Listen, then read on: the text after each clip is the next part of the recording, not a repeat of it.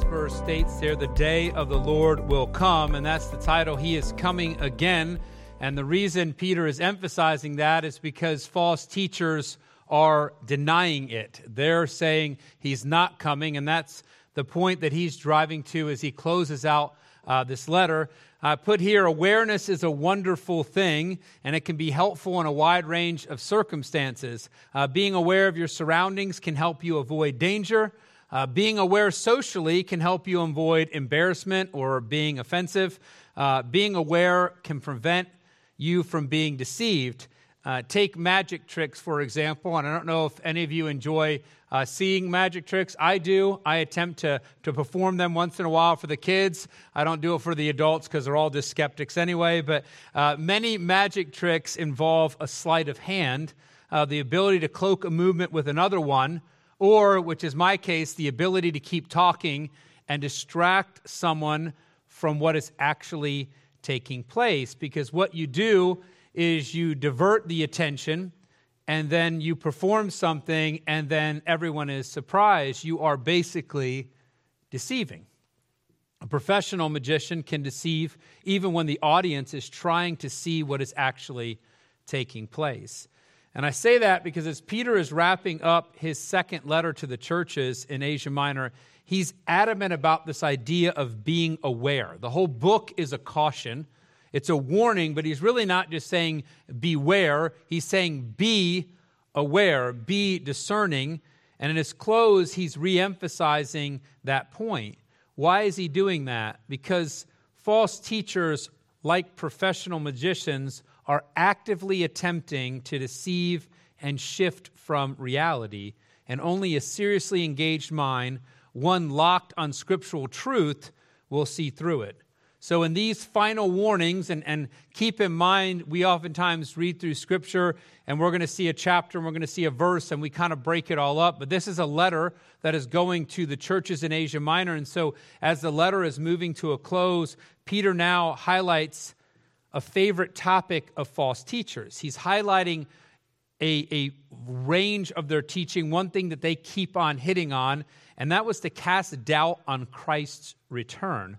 It's a truth they deny to escape accountability or final authority. Uh, so these liars take the truth of our Savior's return and either reject it outright, they alter it, or, and this is the most subtle way, they minimize it something that I think is prevalent in the church today.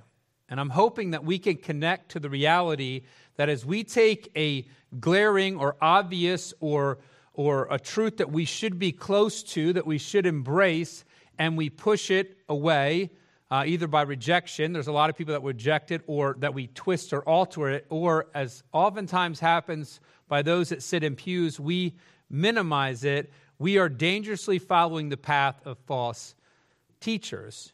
But why deny, alter, or minimize Jesus' return? How does that accomplish their goal of avoiding accountability or authority? Because that's the premise. They want to live under their authority. They want to remain godlike in how they see life and how they exercise their faith. And I, I, thought of this, and I don't know if you've ever heard this expression. I heard it growing up uh, when the cat is away, the mice will play.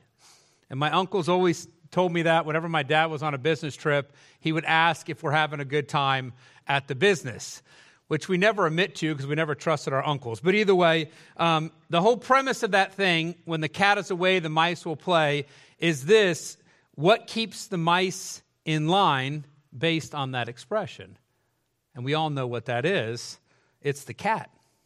So my dad's a cat now. That's I just want to know he, he's just a good illustration.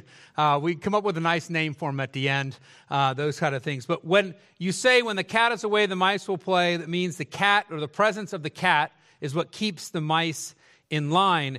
And so when you take away a returning cat, or let's put it in this context, when you take away a present Savior, then you can pretend that you have autonomy that you have the right to be the authority. Now, I hope that we recognize the idiocy of that thought, because God is omnipresent. And so they're in their mind making Christ into something he's not. They, have they've, they've dropped him down to their level, but that's their idea.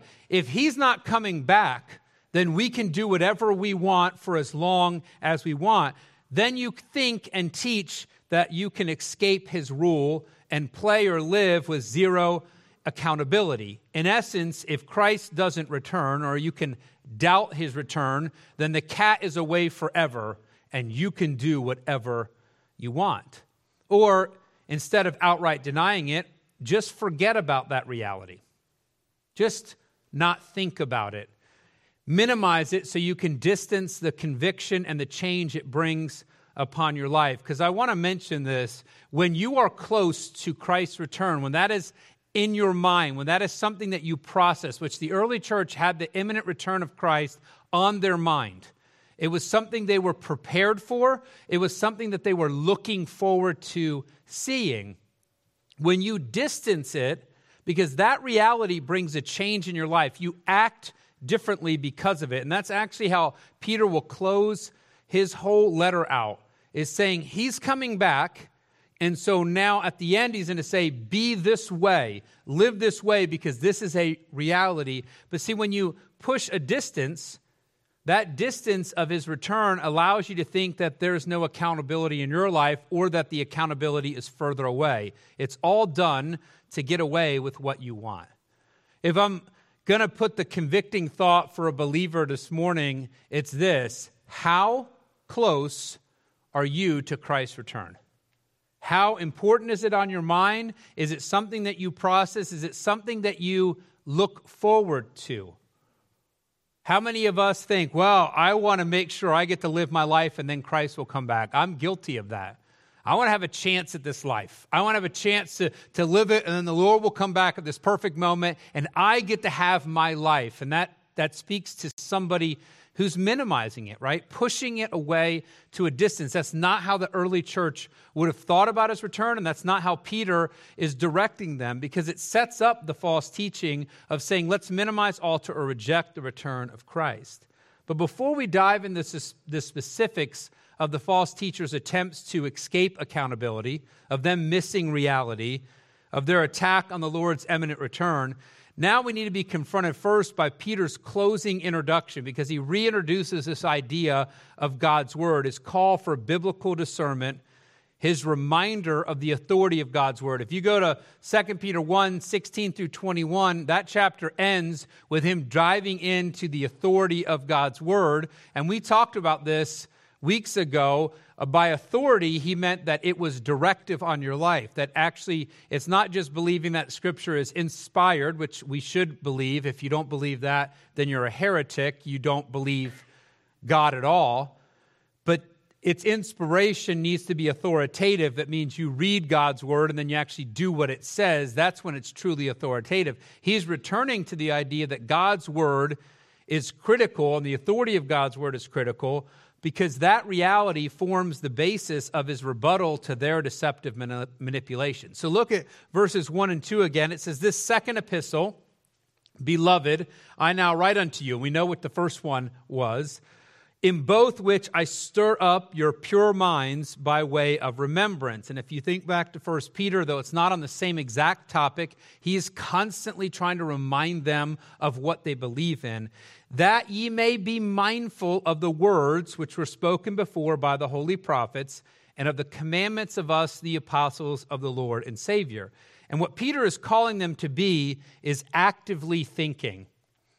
And if you write in your Bible, put the idea of thinking right there. When he says, I'm going to stir up your mind, what he's saying in the Greek there is saying, I want to break you from complacency to thinking. It's not just that he wants to give a stimulating talk that you get excited and emotional about. What he's saying is, I need to make your mind to wake up. Our minds tend to go to sleep. Stirring up the mind is a call for believers to think deeply and constantly on God's truth so they're prepared to confront the deception of this world system and its promoters. And I want to come back and say that again deeply and constantly on God's word so that you can confront what's there. When you lose that, your mind goes complacent, then you're unable to thwart what is out there. You need, to put it simply, to think Bible all the time. Every circumstance of life should be filtered through God's word. You have to know it to be able to do that. So, again, I'm going to drive back to a point we've made over and over here at City Light. You should be in the Word on a daily basis. You should be reading it for yourself. You should know what God's Word is saying. Why? Because you're going to need to take that and apply it to the all of life. It's a call made to pure minds. And what he means by that is it's made to redeemed minds. You can't have a pure mind without Christ. That is something that is possible only in Christ. And so what he's saying is, I'm calling believers, those with a redeemed mind, minds that are possible in Christ, and they are to remember his word. He says, be mindful of, be thinking of. And he breaks it down actually for us. He says, be mindful of the Old Testament, words which were spoken by the holy prophets. Here's an interesting reality. If you look through your Bible, you see the prophets starting with Isaiah, and then you're going to end with Malachi. And all of the prophets pointed clearly to a returning Lord coming to judge. Isaiah 66, 15 through 16. Here's the beginning of the Old Testament prophetic books. It states this For behold, the Lord will come with fire, and with his chariots like a whirlwind, to render his anger with fury. If you are trying to deny the fact that Christ is coming back, that you're going to be held accountable, that he's going to judge, you have to deny the prophets. And he starts with Isaiah here. And his rebuke with flames of fire, for by fire and by a sword will the Lord plead with all flesh, and the slain of the Lord shall be many. In other words, God is going to come in judgment, and with fire, he's coming. And Peter's going to talk about that later in these same verses. Malachi 4, 1 through 3, this is the last book of prophecy. It says, For behold, the day cometh that shall burn as an oven and all the proud, yea, and all that do wickedly, shall be stubble, and the day that cometh shall burn them up, saith the Lord of hosts, that it shall leave them neither root nor branch. But unto you that fear my name shall the Sun of Righteousness arise with healing in his wings, and ye shall go forth and grow up as calves of the stall, and ye shall tread down the wicked, for they shall be ashes under the soles of your feet in the day that I shall do this, saith the Lord of hosts. And what Peter is saying is, ever since the Old Testament, if you read it, you know that the Lord's returning. And that when he returns, he's coming in judgment. And the Old Testament is very clear, even more graphically than sometimes the New Testament, in that he's coming with fire. And if you notice here, you're going to tread them down with the soles of your feet. Keep, he says, the Old Testament in mind, and also the New Testament. Uh, Peter is one of the books uh, Peter writes so clearly about the inspiration of the New Testament, the authority of the New Testament. He says, the commandment of us, the apostles of the Lord and Savior. Peter connects Old Testament scripture with the work of the New Testament, making sure the church sought and would continue to seek the full counsel of God. Where should you be when you're reading your scriptures? Through all of it. Don't neglect the Old Testament. Don't pass over the New Testament. We must be mindful, actively thinking of God's Word in its entirety because the Bible is constantly talking about His return. Examples from prophecy that we just looked at, uh, you can't miss it as you read through the New Testament. 260 chapters in the New Testament, and there are over 300 references to Christ's return. 23 of the 27 books in the New Testament make explicit references to his return. Of the four that don't mention it, two of them allude to it. Believers, and this is important, Peter's just saying, believers, his return must be on your minds. Because his return permeates his word in which we should be saturated, and it solidifies our discernment against the lies propagated by false teachers. And I put in parentheses, and even the lies that we self propagate. The lies that tell us that Him coming back is maybe a distant thing. Peter is saying, never lose sight of His imminent return. He could return at any moment. Yet the false teachers are missing His word. That's what Peter says, knowing this first, that there shall come in the last days scoffers walking after their own lust and saying, Where is the promise of his coming? For since the fathers fell asleep, all things continue as they were from the beginning of the creation. And they do this by actively mocking. Peter wants the church, and he's saying in all ages, that's what they meant from all time. He's saying there's always going to be these type of people. You're always going to find the mockers. He says, Know that there, that there be those that scoff and undermine the word of God. Make note, he's saying, it is a given. There will constantly be those people. I want you to understand it's going to be people you know, people you are friends with, people that are family that will ridicule God's truth. They will employ what I like to call emotional bullying. Whenever you talk about your faith, have you ever noticed how some people start mocking exactly what you're saying? They'll make derogatory comments about it. Why do they do that? Well, it's for two reasons. They attack God's truth to make you feel foolish, and they attack God's truth because they fear the implication of that truth. It is their way of protecting their way of life. Just pause for a second and think about those who resist truth. And think not of people that you don't like, that, that you see on the news or wherever it might be, but think of people maybe that are your friends and your acquaintances, that your family. And when you talk to them, the resistance that comes back is that emotional mockery. And recognize that they're clinging desperately to their way of life. Because if they admit to the truth of Scripture, they have to change. Uh, Michael Green notes this. He says, Anthrop pocentric hedonism, which is just a fancy way of saying human centered pleasure seeking, always mocks at the idea of ultimate standards and a final division between saved and lost. For men who live in the world of the relative, the claim that the relative will be ended by the absolute is nothing short of ludicrous. And think about people that resist it. They hate the idea of there being redeemed and unredeemed, that there's going to be a judgment, that there's going to be an actual standard, that oh, whatever is relative. They love relative, right? I'm a good person, they'll say. I do fine. What's with all this stuff? What's with God being the standard? No, I am the standard. I do well enough. When, when I get to eternity, they always say when they get to heaven, and I always think, well, it doesn't look like you're getting into heaven by what you're saying. But when I get to heaven, if God's not okay with what I've done, then that's on him. No, it's not. Because you think it's ridiculous that your relative standard now is confronted with the absolute standard. The fact is, they will be confronted. Uh, Green continues For men who nourish a belief in human self determination and perfectibility, the very idea that they are accountable and dependent is a bitter pill to swallow. Here's the reality all humanity is dependent. You aren't independent and cannot be independent of God. You may pretend to be while you're on earth, but you are not.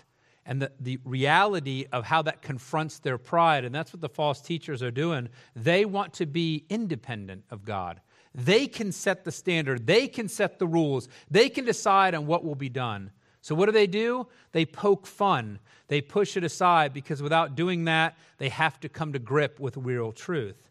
We are accountable to God and cannot stand on our own merits. We are in need of His salvation, period. That truth bothers people because they're no longer allowed to set the rules. If I need Christ, or I'm damned for all eternity, then I cannot go to Christ and say, I'll do whatever I want because he's told us what we have to do. That acknowledgement prompts change. It confronts who they want to be and what they should be. And they're not willing to change. They're not willing to repent and believe, and so they make sarcastic, undermining comments in a feeble attempt to stiff arm God and their need for Him. It's a sad attempt, really because they may get away with it for a lifetime. They may stiff arm God, stiff arm any presentation of truth, but ultimately they pay. Mocking truth to keep it at bay because they are actively sinning, walking after their own lusts. You look at the person who's mocking, and you can find what they want if you think a little bit. You'll find what they're chasing, what they want, what they won't give over? What is the thing that they have to have? I remember years ago talking to a colleague of mine, and, and the conviction was on his face. You could see it. It was gray with conviction. And time was the thing that he had to pursue, and not really just time. The thing that he couldn't let go of was his time. The idea of giving up his life to God was too odious to him. And so, what did he do? Stiff arm, found reasons, threw up a defense, used sarcasm because what? Actively pursuing their own lust, which leads them to a philosophy of life that is distorted, looking at human history, and instead of seeing it perfectly aligning with God's word and what God says, they attempt to twist it by actively doubting. What is the question they ask? Where is the promise of his coming? That's not an honest question. They're reflecting on a doubt filled question. They're actively doubting. Everything has stayed the same, they say. The patriarchs have died, the fathers, and it all has been the same since the beginning. I want you to understand something. Their argument is the foundational premise for what is called uniformitarianism. It's a really big word. It leads to evolution, by the way. It's seeing the present as the key to the past, and it's a way of thinking that denies divine intervention, which ultimately denies God. It was promoted in the modern era, I would say, by a man named Charles Lyell, a lawyer and a geologist. He wrote a book called Principles of Geology, and it was a book that actually influenced science in the 19th century and became a pillar of Charles Darwin's thinking. That was a book that he had with him on the Beagle as he went around and invented the theory of evolution. This idea that this world is a closed system, and the concept is they see it all as closed and it cannot have God's intervention at all. They must explain everything without God. And if you actually look at the theory of evolution and walk in, it's actual garbage if you have half a brain and some logic. But you, walk through it scientifically, and if you add God to the equation, they can answer all the questions they have. But when you remove God, is why there's an invention of the whole system. That is the whole premise behind it. And so, what they end up worshiping when you remove God is the universe. They worship what is there, and I just want you to understand it makes a terrible God.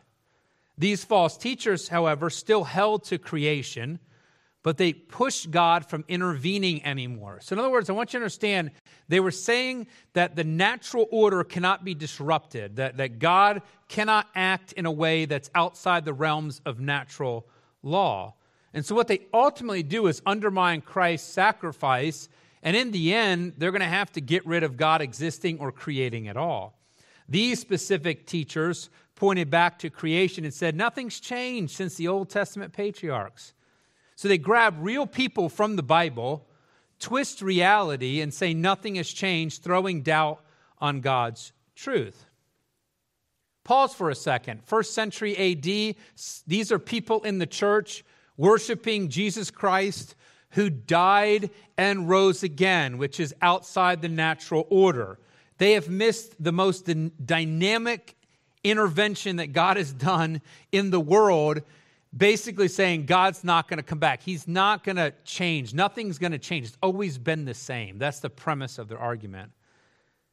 They deny truth. Why? Because truth doesn't fit their objective and say throw up as much doubt as possible. When your truth, and I'll add lifestyle habits, goals, are more important than God's truth, you have no choice but to actively resist His word. You will be in conflict with God.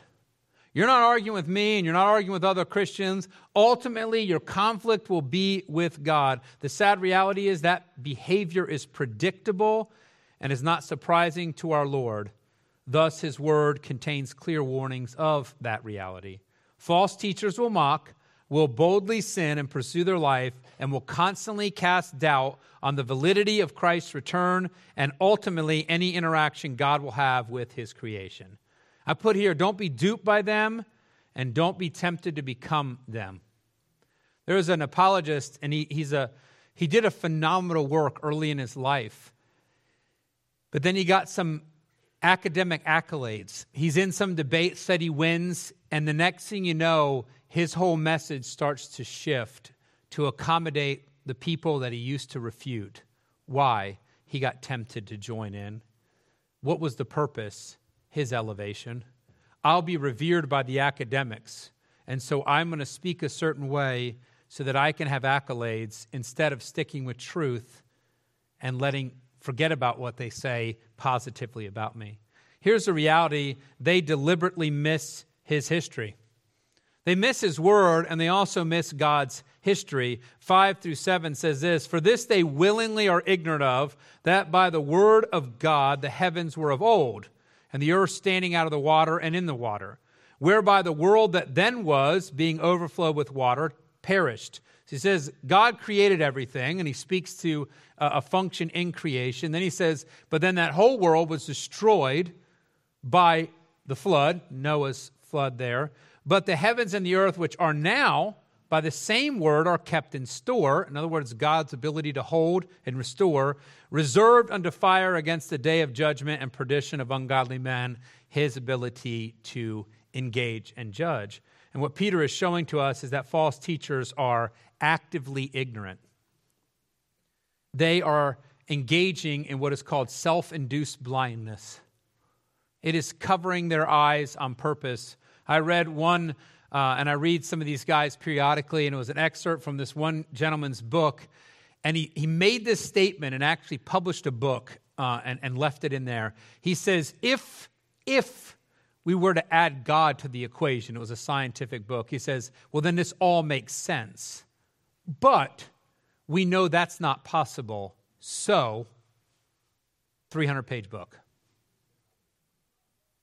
If God, it makes sense, but that's not possible. Actively ignorant, self induced blindness. These people on purpose ignore the truth of God's history, beginning with creation. Now, I know the false teachers referenced it but they lost sight of what God did. God commanded, and the earth was made.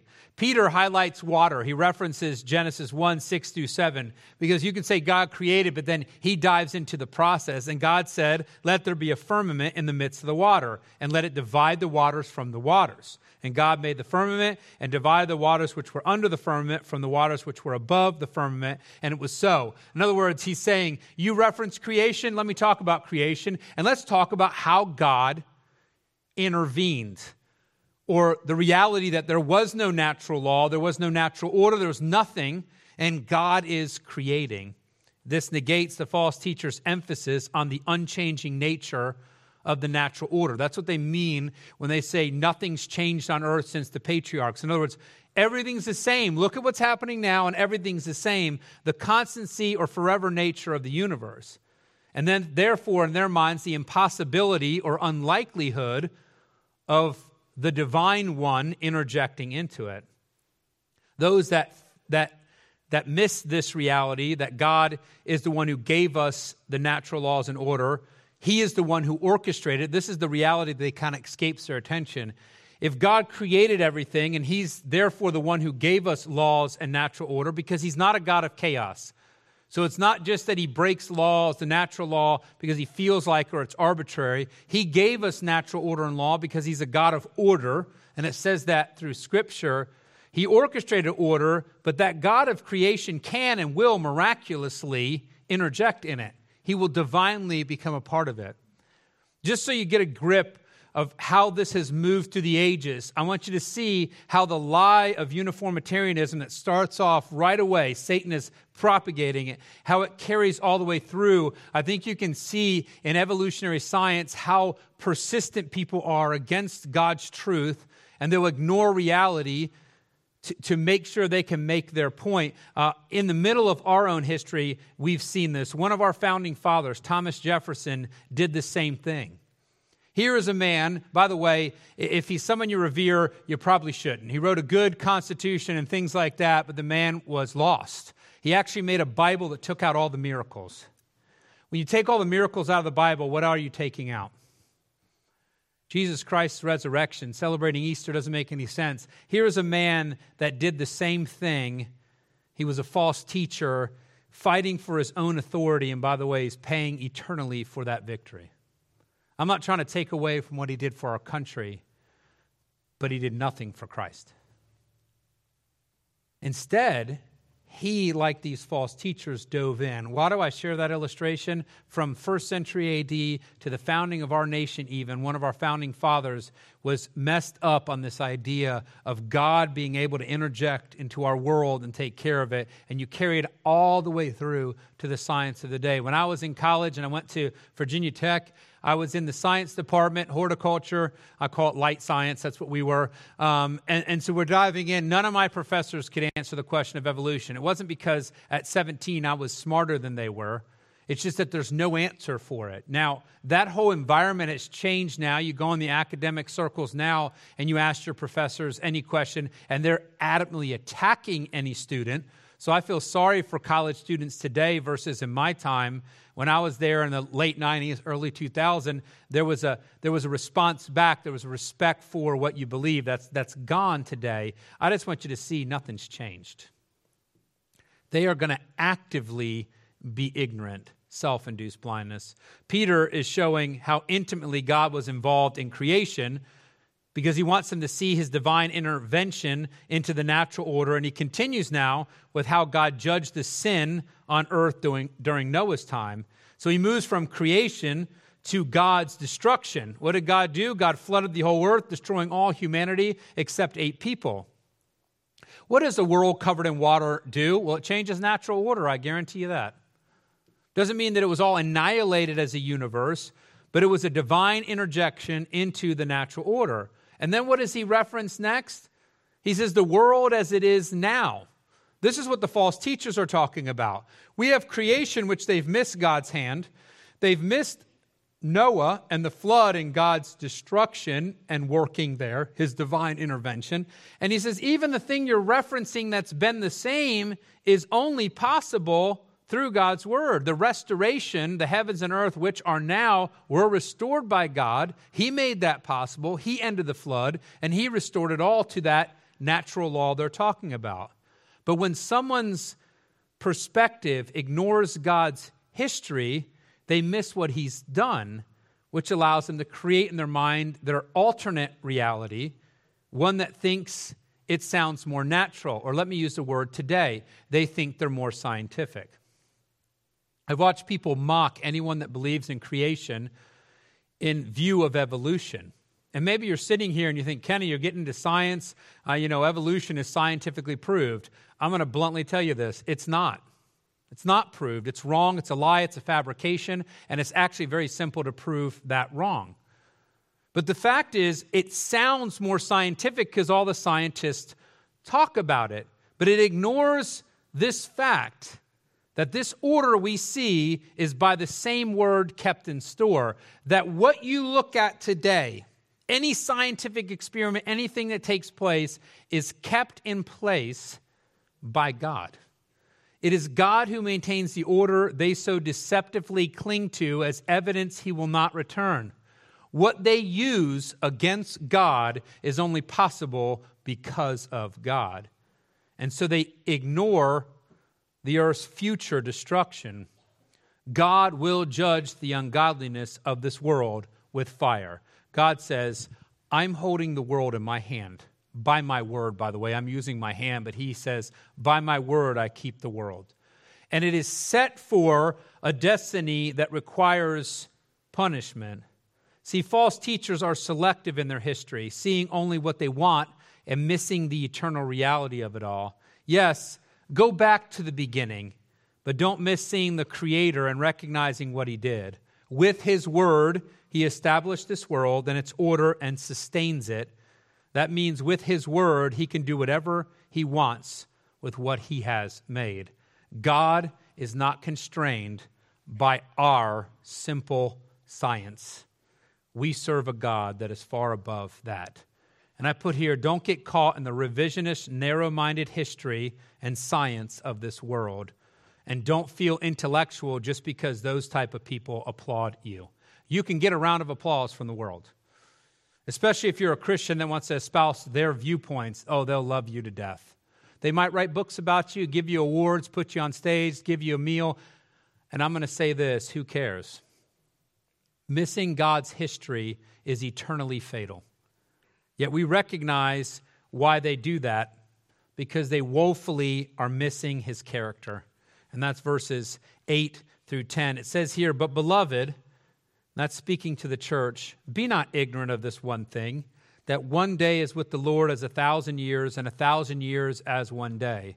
The Lord is not slack concerning his promise, as some men count slackness, but is long suffering to usward, not willing that any should perish, but that all should come to repentance.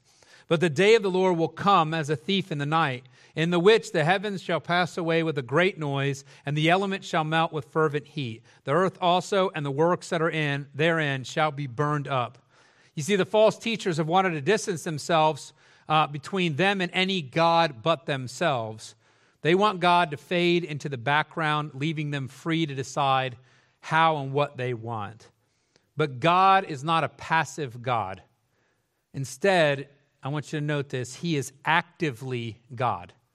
One day is with the Lord as a thousand years, and a thousand years is one day. And oftentimes we dump then God into this vortex of no time and just say, well, he's just waiting around, he's floating around, distant, and he'll engage when he wants to engage. That's the mentality we have. see, they saw the delay of God's return as evidence of distance. They saw it as God had forgotten about his errand to come back. And it just shows a misconstrued view of God's time constraints. They've forgotten something, and that's He is God, and therefore not tied to our function of time. Let me explain. God is forever, meaning He has no beginning and no end. We, because we love watching superhero things, can think of immortality from a start point to the end. We can think of living forever, which you cannot process, and you can take some time to do that, is how someone has no beginning, because that's unfathomable to us. Here's the reality. You might say, well, Kenny, I can't process that. That's why I can't believe that God created, because then there's God that had exists forever. Something has to exist forever. So the fact that God has existed forever is actually the best explanation because he's always existed and then is the creator of time and thus unconstrained by time, this universe, and our natural laws. He is the only forever being. But remember this you have to have something forever. That's why evolution never makes sense. They still have to prove what, who has been here forever. That's never had a beginning, and nothing makes sense except God.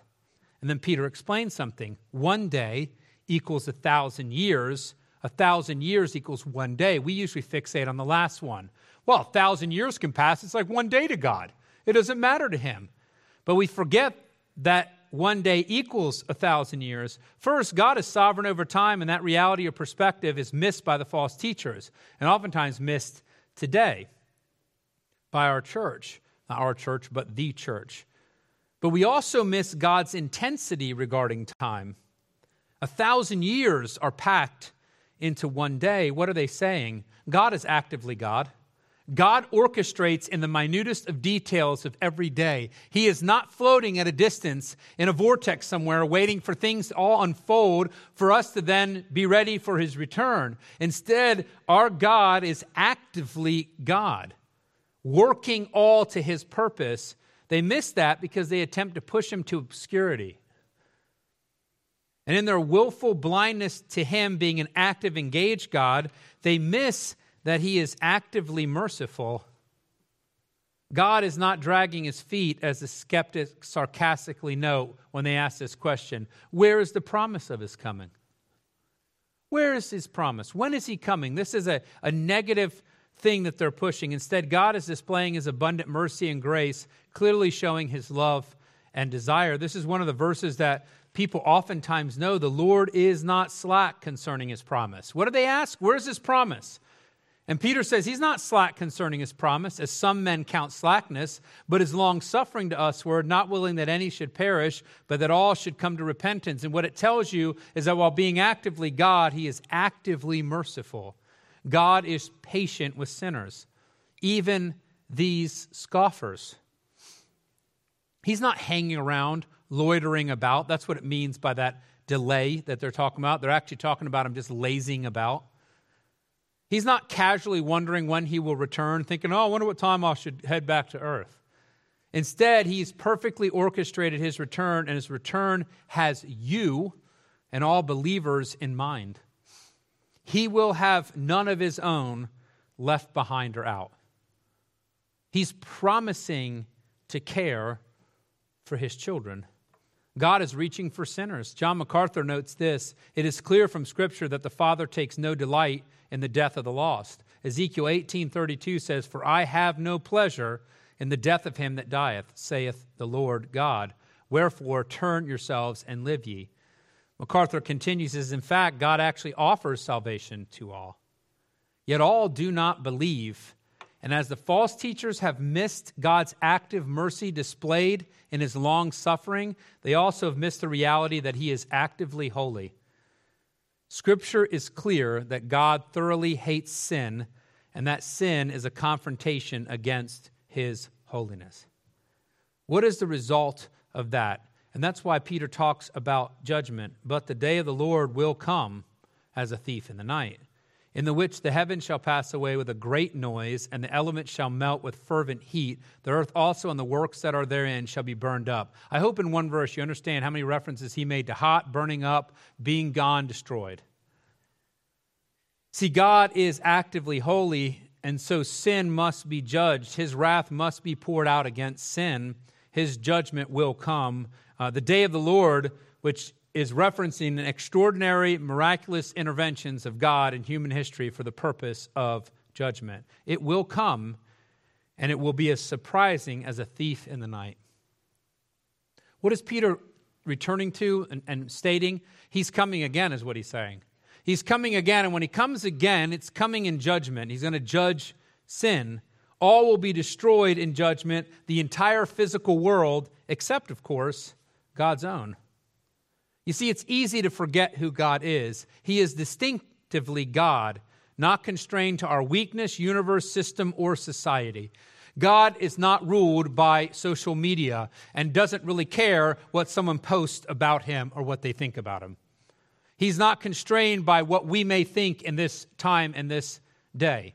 You can just take what's unfolded and how people are changing their mind already about all the social things that have unfolded. And they constantly will be changing. He's not moved by that. He's not stuck with our weakness, our finite minds. He's not stuck to our universe. He created it. He's not stuck to our system of government or our way of doing things. He is above and beyond that, and we get dangerously close to being false teachers when we forget that. It's one of the reasons I'm not a fan of dragging God down to our petty level or habits. He's not you, He's God. Yet our Almighty God displays unfathomable mercy and grace. He cares for the lost, He reaches for them as we should, but that mercy and grace never negates His holiness, a holiness that demands judgment for sin, holiness that demands accountability, the very thing those false teachers hated the most.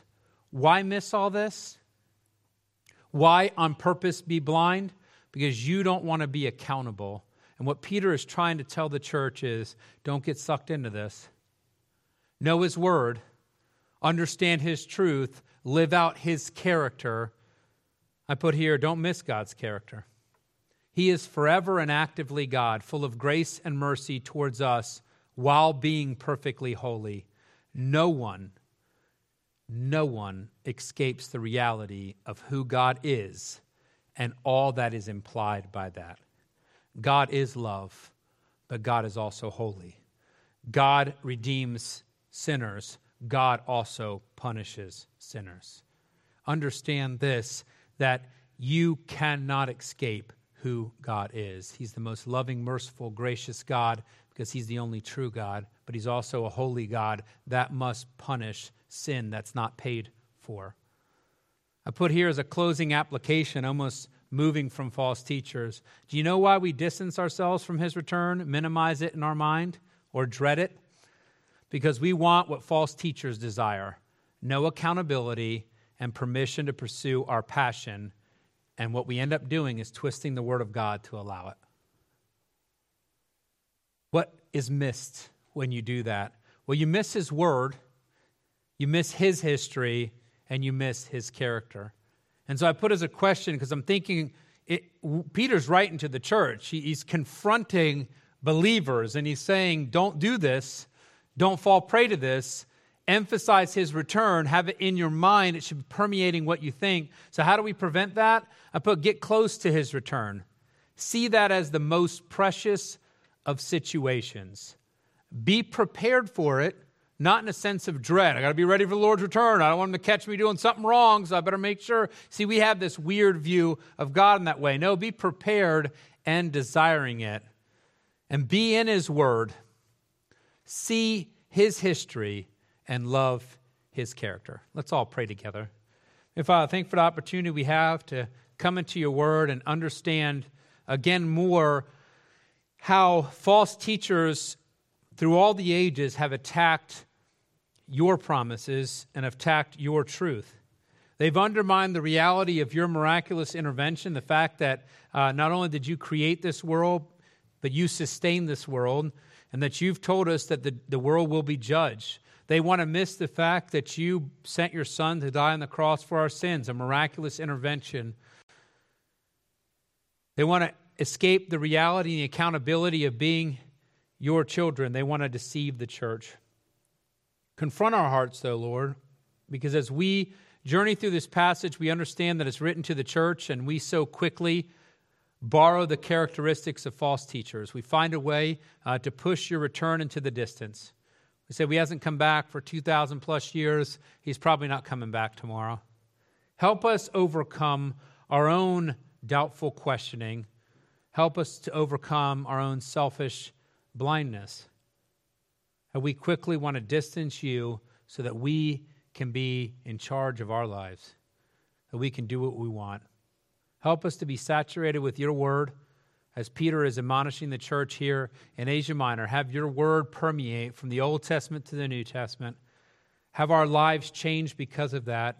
Help us to recognize your history. Yes, We'll be mocked by the academic world. They'll find a way to belittle, they'll find a way to pretend we're ignorant, that we have the inability to think.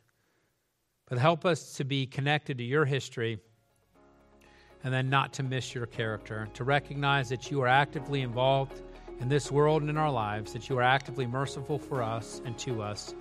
Your grace is abundant and abounding. Help us to be focused on proclaiming you uh, to the world around us to glorify who you are, to not miss your character. In your precious and holy name, amen.